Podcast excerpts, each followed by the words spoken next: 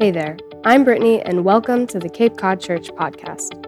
If you'd like to learn more about us, you can visit our website at capecodchurch.com. In the meantime, we hope you enjoyed this message in our current series. I'm going to go away more often. You guys make God feel good. Man, it is good to be back together. I got up this morning and was on my way to church, and just knowing that there's something special about the community of believers, being a part of a community with people you know and people you've grown to love and who love you, and worshiping together and having that in common. And so I've been looking forward to this. Been traveling for a few weeks. Those of you who have been away with me, been on a missions trip, visiting with some of our partners, and I'll share a few things about that as we go along. But we've jumped into a new series, and Britt kicked it off a few weeks ago, and then Tom picked it up last week.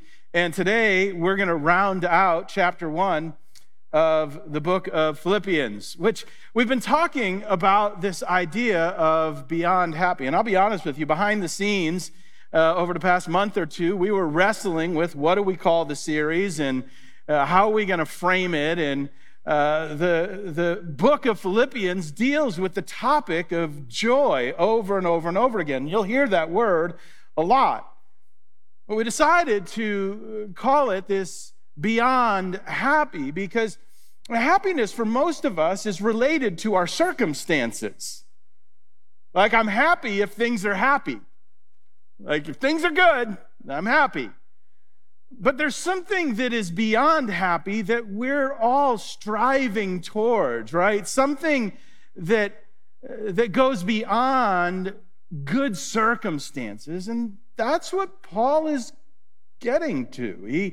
He wants us to live this Christian life with something that is more enduring than simple happiness over good circumstances. And so in the last few verses of chapter 1, it's something of a summary.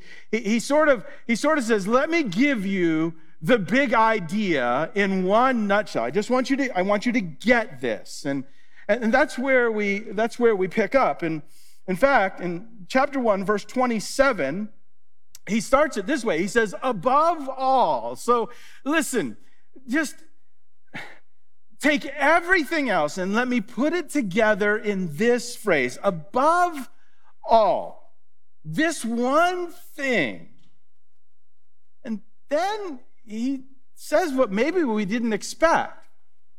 You must live as citizens of heaven. You must live as, above all, I want you to live as citizens of heaven. Now here's what's so interesting about this phrase is that Paul is writing to the church at Philippi, and Philippi is in Greece. But what's unique about Philippi is about 100 years before this was written, Philippi had been reorganized as a Roman colony, right? So they're a Roman colony in the middle of Greece, of a Greek place. And they took great pride in their nationality as Roman citizens, because Rome was the world's superpower. It was a place everybody, if you had Roman citizenship, you were all set. In fact, Paul relies on his Roman citizenship on a number of occasions just to remind people, because it gave him certain rights and privileges. And so to these people, he says, act as citizens of heaven. Like, he's calling on their notion of citizenship, their pride in their country. And now, maybe you can relate to this, because I can, because I love America. I went to a party the other night in our neighborhood, and we were meeting everybody, and they're like, oh, what house do you live at? And one of them said, oh, you're the house with the big American flag. Yes, I am. Yes, I am. That's proud. Wasn't expecting an applause for that, but there you go. And so when I go overseas, one of the things that I'm always struck by, especially in the developing world, and if you haven't been there, then you owe it to yourself. People love America. Like when I'm traveling in the developing world, and we were in Southeast Asia, we were in Thailand, and then in the Philippines, people love, and on a number of occasions, I would meet people who would strike up a conversation. Many times they're striking up a conversation because they're learning English and they see you and they think, oh, that's an English speaker. I wanna learn to speak English. And so they wanna strike up. But I had a number of times people said to me, oh, I love America. I'm like, really? Like, just like out of the blue, random stranger, I love America. And I would say to them, I'm like, oh, have you ever been there? No. We were in a cab, and I said, well, if you were to visit, like, where would you, what city would you want to visit? And, oh, New York City. I'm like, chump city. You'll get mugged there. You should go to Boston. Much, much better. Queen of cities, better sports teams, all that stuff.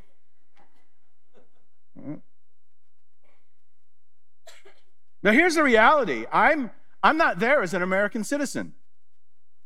I'm there as a citizen of heaven. I'm there to introduce them, not to the Jesus of America. I'm there to introduce them to the Jesus of the Bible. I'm there as a citizen of heaven. As much as I love my country and the benefits that it offers, because when you walk around with an American passport, it carries with it the power and influence of your country. But that's not why I'm there. I'm there because I'm a citizen of a much, much greater country, heaven, his kingdom. Yeah. And so this is what Paul says. Paul says, above all, live like citizens of heaven. Whoa, what does that mean? Oh, that's open to conjecture. And so he says, let me explain it to you. In fact, I could break this down into two simple phrases, and that's what I'll do, is to act like, and let me show you the first one. In verse 27, I'll go back and read the whole context. Above all, you must live as citizens of heaven, conducting yourselves in a manner worthy of the good news about Jesus Christ. Conducting yourselves in a manner worthy of the good news. Good news. Now, some of you have a translation of the Bible, and if you're reading along, it says gospel, worthy of the gospel. But the gospel is literally a word, a phrase that means good news. And good news helps us to get to the heart of it. Like, this is, like, you are here as a citizen of heaven. You carry with you the good news. Do not forget. Act like you have good news. This is at the heart of who you are. You have good news. Then whether I come and see you again or only hear about you, I will know that you are standing together in one spirit and one purpose, fighting together for the faith, which is the good news. So there's a juxtaposition, fighting together, fighting for the faith, enduring for the faith, standing strong in the faith, but then as if he wants to emphasize it again, which is the good news. So I just want to say it this way. Act like you want to live, above all, live like a citizen of heaven. Act like you have good news. Like what you're living for and what you're delivering is good. It's just good. See, the essence of Christianity is that we take and we hold up this beautiful alternative to the brokenness of the world. And we say, look at the good news of Jesus Christ. Look at the way of Jesus. Look at this. We hold up this alternative for all the world to see. And when they can see it juxtaposed against the brokenness of the world, they see the beauty and they're drawn to it. That's what we do as citizens of heaven. We hold up that beautiful alternative to the brokenness in the world around us.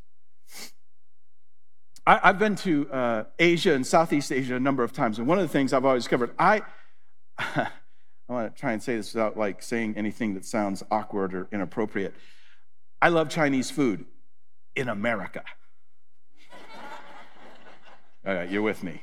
Like, there is no such thing as General Tso's chicken overseas. That's like a complete American. They don't have crab Rangoon. I mean, it's just, that's like, we made that up. and it's for us, and they don't import it over to there. And in many places, especially in countries like Thailand, when I was in China up near the North Korean border in the city of Dongdong, these seaside communities, much of the local food is seafood. Now, I don't.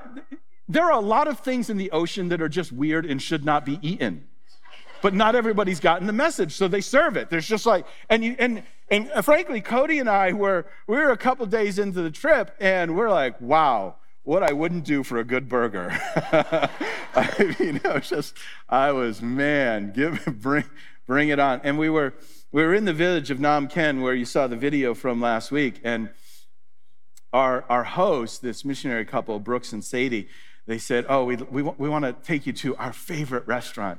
And we drove with them. They picked us up in the van, and their whole family. There was like 5 kids and the 2 of them, and they had a pastor friend who was visiting with them, like me from the States, and Cody and I. And we're all driving. And honestly, we're driving through these like, it's like you're driving through dirt roads and thatched. I mean, it's like. It's like there's a restaurant. I'm like where's the strip mall? Like I'm thinking downtown Falmouth. There's like nothing, and you pull into, and he pulls up to this place, and it's empty. Not a good sign. You know what I mean? Like where there's nobody else eating here, and our expectations were very, very low, and we were just like, be polite. We'll order room service when we get back to the hotel. And we sat down to eat, and he said, "Oh, a friend of ours owns this restaurant, and everybody in the village loves it, and people come here. It's the best restaurant. And there's this guy over here who has a little smoothie bar, and they make the greatest." And I'm like, "Yeah." And we're sitting there, and we're like, but he kept going on and on. "This is the best food. It's amazing. You're gonna love this." And honestly, it started working. I started believing him. And then he ordered some stuff, and it came, and it looked like really, really good. Like, maybe he's telling the truth. Like, what should I order? Because I don't trust myself. Oh, that would be good. And the other guy who was visiting said, "I was here last night, and it was unbelievable. I had this. You should get this." And then he said, "We're going to order, like, these smoothie drinks." And he came out, and they brought, and the guy across from me got something, and it was orange juice and coffee. I'm like, "That's horrible." And then I saw it, and I'm like, "That's genius. I want one of those." I saw it. I'm like, there was like coffee on the bottom and orange juice on the top, or maybe it was reversed, but they weren't mixed, and it was like just sitting there like magic. And I'm like, I wanted one. And honestly, at the end of the trip, Cody and I were reflecting back, and that little open-air, hot place turned out to be the best meal we had the entire time. It was unbelievable. And all they had done is they just shared their enthusiasm, like this is amazing. Look at this. And we were hungry, and you put those two things together, and magic happens. And that's what I'm saying. That's this verse. Like, listen, put the food out there. Put the OJ coffee mixture out there. Let people see the beauty. Let them see the beauty of the good news lived out in your life. And hungry people will come and find it. Now, here's when that's hard. That's hard. That's hard when people oppose you. And the more secular of a society we live in, the more you're going to find people opposing you. And you're going to feel like people say, "I hate your food. Your food doesn't belong here." And here's what you're going to want to do. You're going to want to start a food fight. And Jesus didn't do that.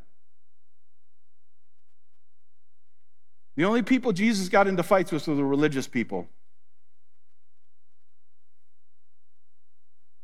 And it's possible for us to give up the way of Jesus so we can win a war for Jesus. And it doesn't work.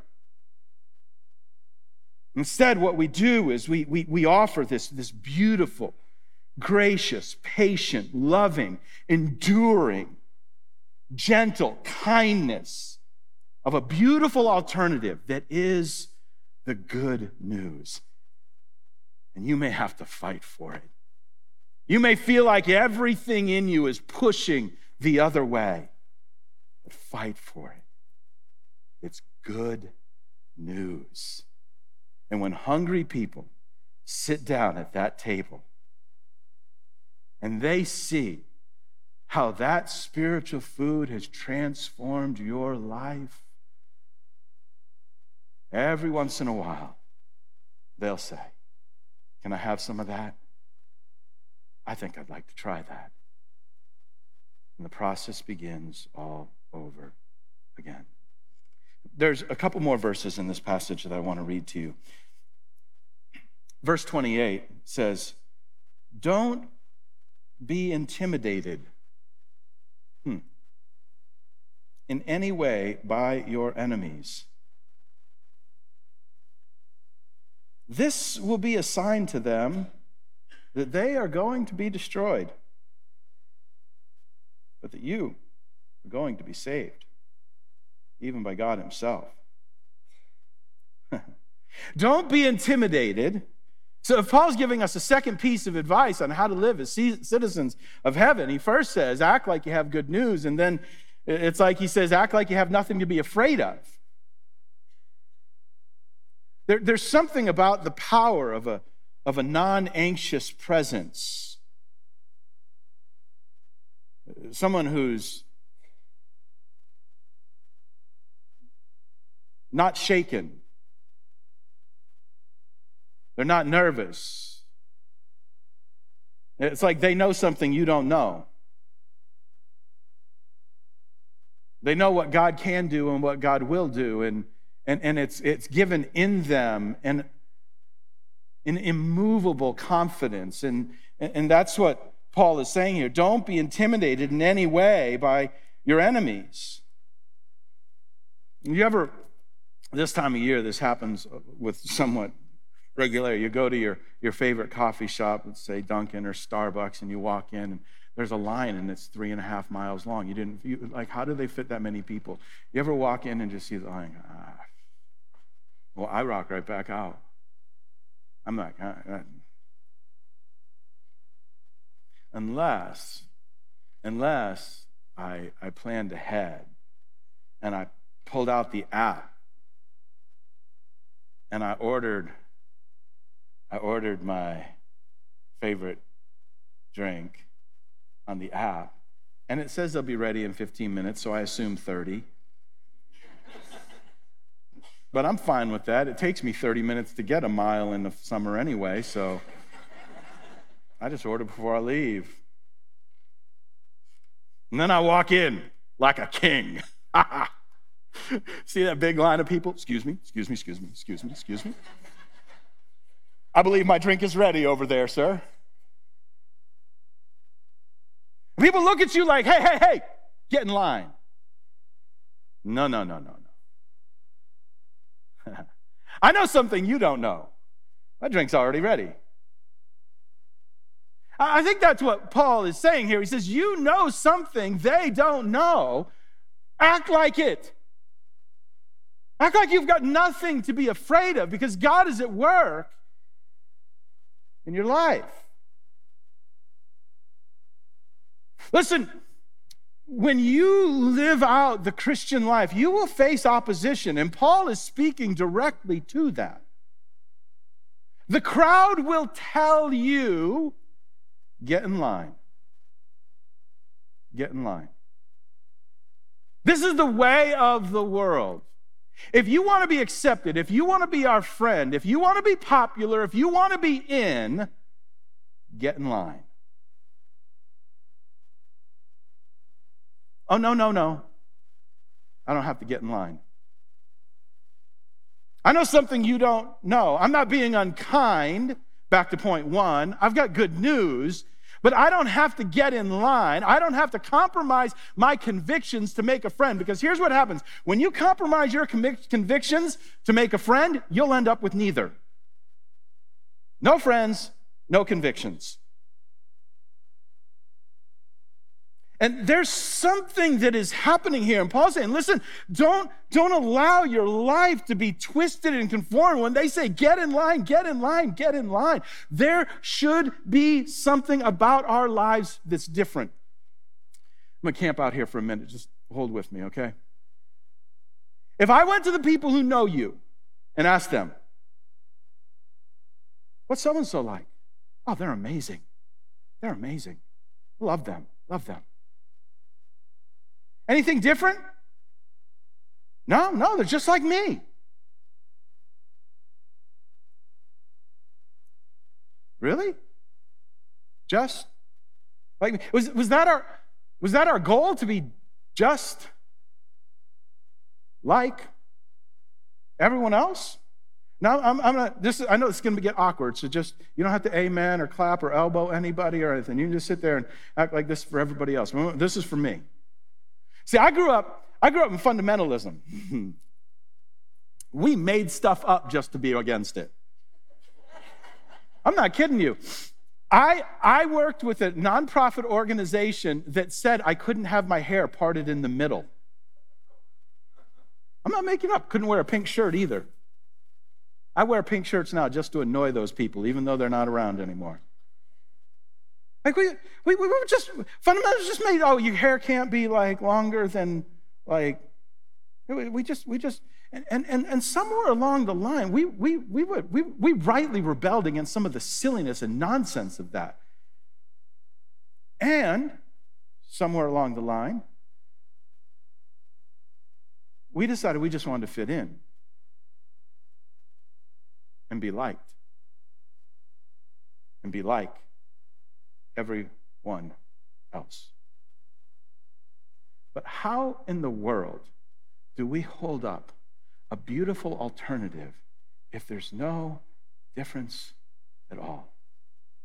If we're no more patient, no more loving, no more gracious, no more kind, if we watch the same things, say the same things, do the same things, carry on our relationships in the same way, how in the world do they see the beautiful alternative that is the good news of Jesus Christ?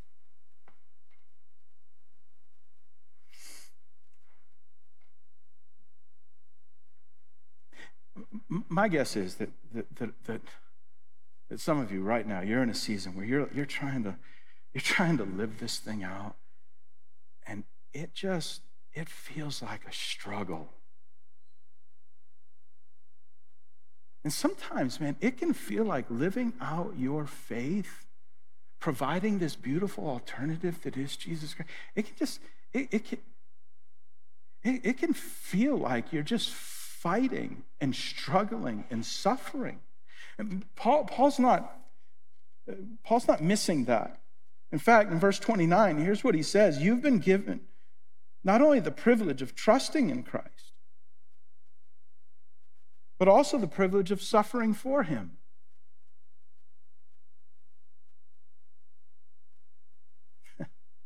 I could skip that verse all my life and not be. The privilege of suffering for him. And Paul says this, watch this. He says, we are in. It's like he's writing a personal note. And if you're struggling right now, you just feel like, man, I'm trying to live this thing of the way of Jesus out, and it's just.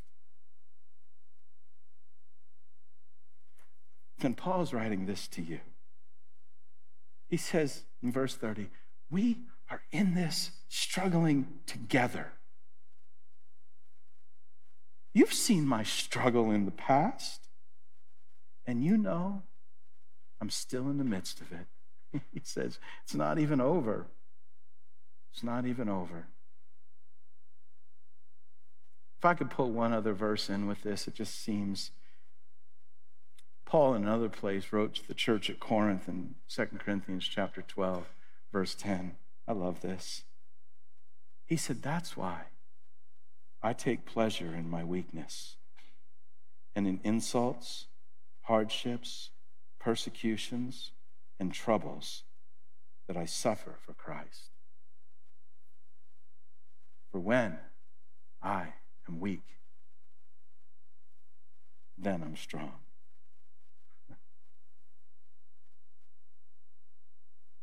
I just want to encourage you, if you just find yourself in a season of struggling because you're following after the way of Jesus,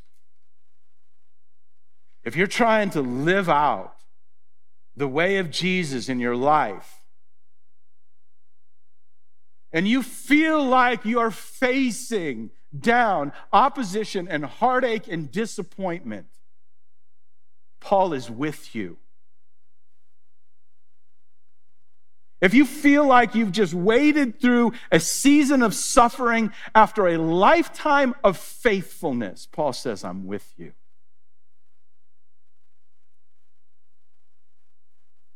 And Paul would say, where I am weak, where I go through hardship, where I struggle, where I endure insults, where I go through this suffering, there I am strong. Because the way of Jesus is to turn weaknesses into strengths and to take our struggle and our suffering that is done for him, for following the way of Jesus, and to turn it into a strength in ways I could have never imagined. And Paul would say, I'm with you. I'm with you. Do not give up the way of Jesus. Don't give it up. Because there is where you will find the power of Jesus. Would you bow your heads with me?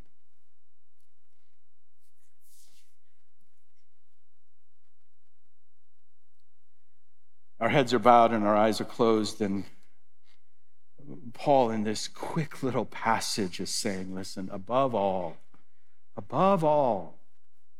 live like citizens of heaven. Act like you have good news and nothing be afraid of, because it's true. It's all true. But I want to pray for the one who just may find themselves in a season of struggling. And you're just wondering, can I go on? Can I endure?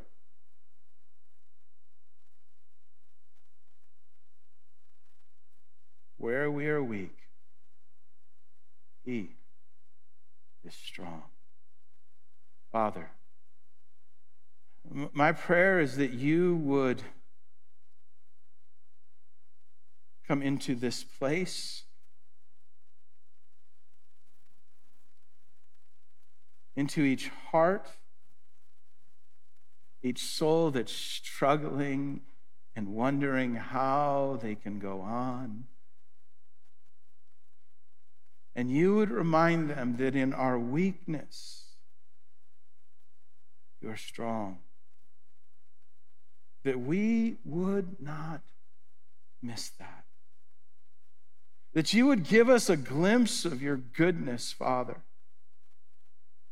That in the midst of a storm, we would just know your faithfulness endures forever. And we would walk with a newfound strength that could only be from you. We pray together, the church as a family. In the name of Jesus, we pray. Amen.